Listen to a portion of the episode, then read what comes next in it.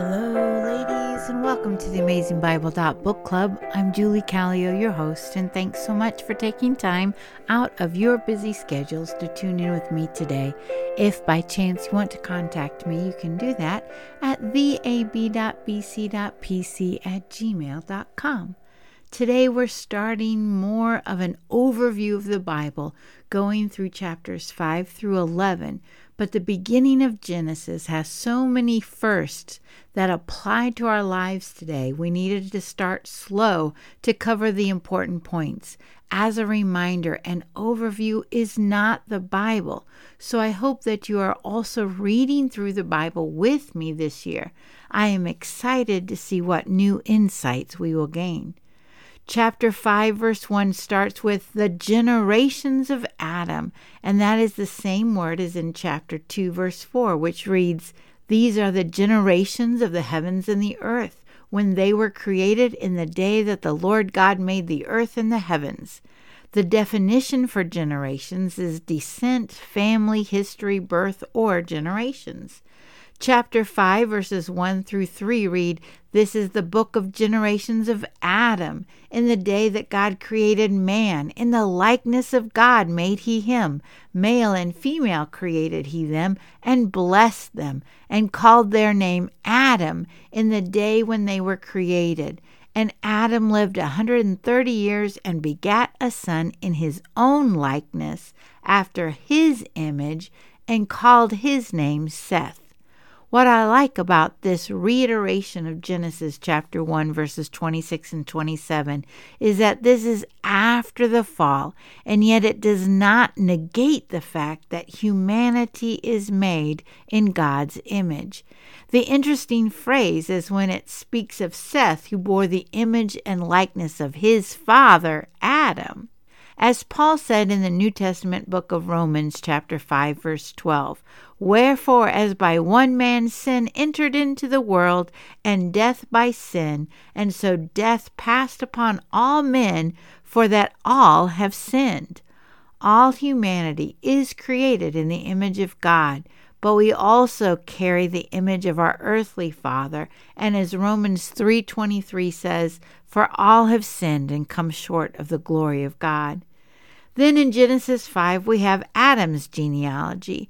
One thing that is interesting is there is not a reference to Cain. When reading genealogies in the Bible, there usually is a pattern.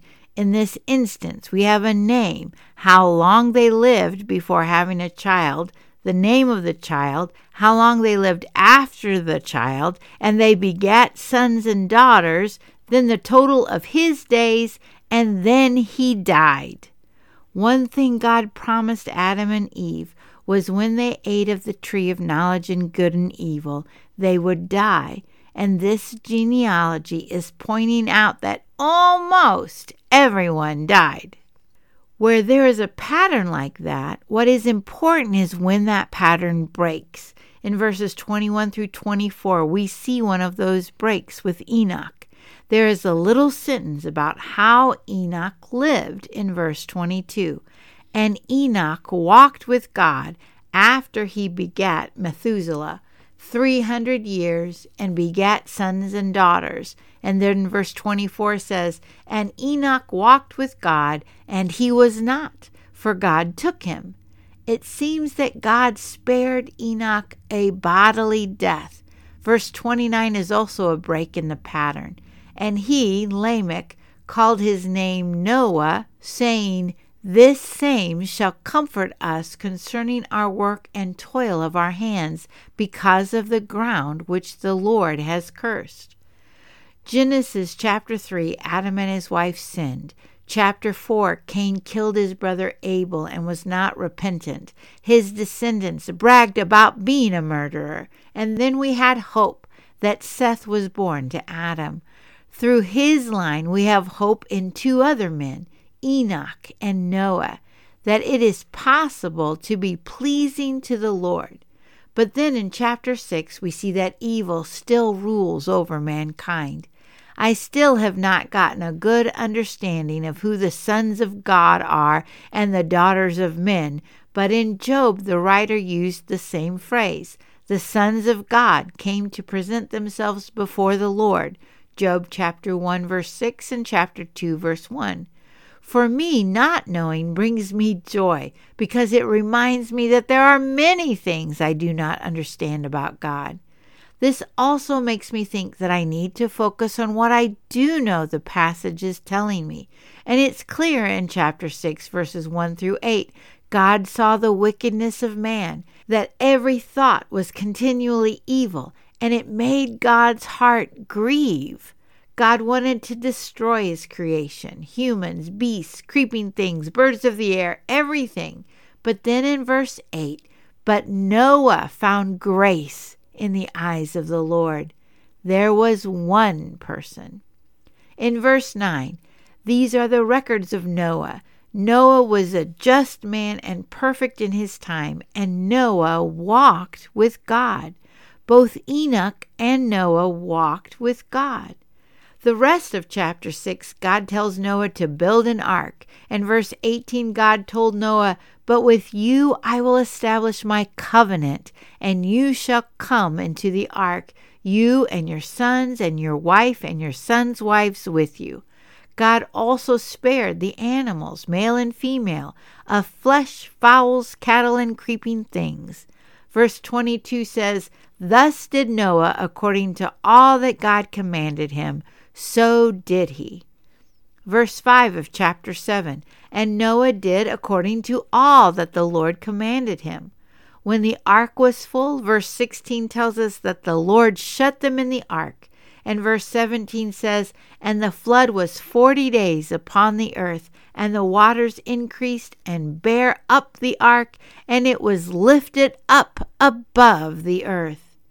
Chapter eight begins, and God remembered Noah and every living thing and all the cattle that was with him in the ark. And God made a wind to pass over the earth, and the waters subsided. Derek Kidner said, when the Old Testament says God remembered, it combines the idea of faithful love and timely intervention. Abraham Kuravilla's commentary on Genesis compared Genesis eight to the seven days of creation. In verses one b and two, we have the wind, earth, waters, and deeps are mentioned like the first day of creation. This word for wind can also be defined as breath or spirit, and in Genesis one, it was the Spirit of God that hovered upon the face of the waters. This word was also used when God parted the Red Sea as the children of Israel escaped Egypt in Exodus chapter fourteen, verse twenty-one. Verse two b, the sky is mentioned, as in day two of creation. In verses three through five and seven and fourteen, the waters dried up and appear as in the third day. There is no need to mention the luminaries in the heavens in the recreation, which was day four. Then verses seven and eight discuss birds like on the fifth day. Verse seventeen mentions creatures, animals, things that move along the ground as in day six. And then in verse four, the ark rested as in the seventh day of rest. Then in chapter nine, verse one, and God blessed Noah and his sons and said unto them, be fruitful and multiply and replenish the earth. We also see in verse nine, and I, behold, I establish my covenant with you and with your seed after you. And a token of that covenant is the rainbow. The Lord said in verses fourteen through sixteen, and it shall come to pass when I bring a cloud over the earth, that the bow shall be seen in the cloud. And I will remember my covenant, which is between me and you and every living creature of all flesh. And the waters shall no more become a flood to destroy all flesh. And the bow shall be in the cloud, and I will look upon it, that I may remember the everlasting covenant between God and every living creature of all flesh that is upon the earth. Just like in Genesis, it did not take long for shame to enter the picture in this fresh start of the world.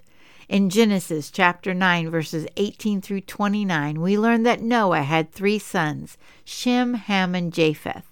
Noah planted a vineyard, drank the wine, got drunk, and was naked inside his tent.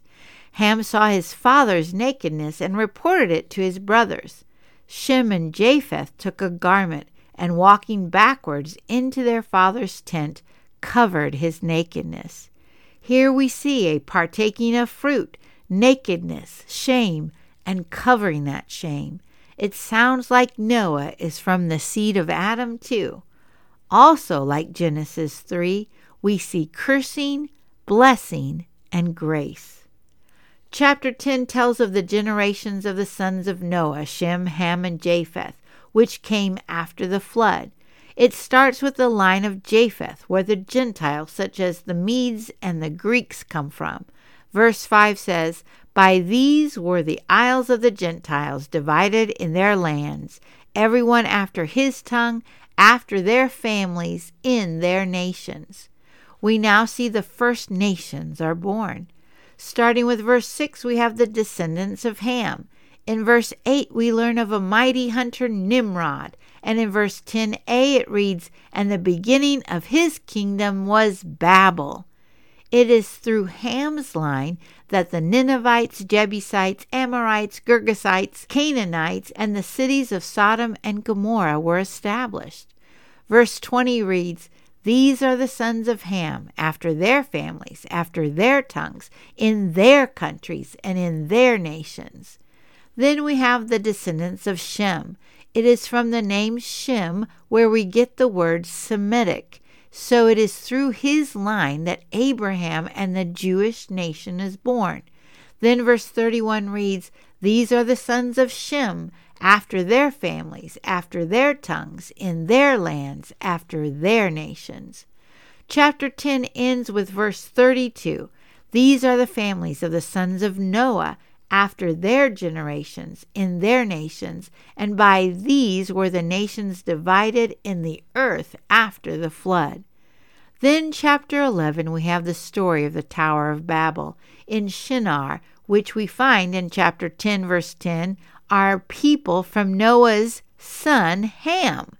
In this story, the people chose to settle there instead of filling the earth, which was God's directive, verse two. And secondly, they were building the tower to make a name for themselves instead of for God, verse four. "The Lord came down and confused their language and scattered them upon the face of all the earth." Then verse ten a reads, "These are the generations of Shem."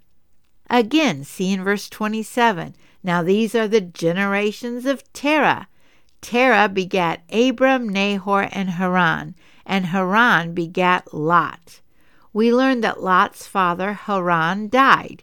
We also learn an interesting fact.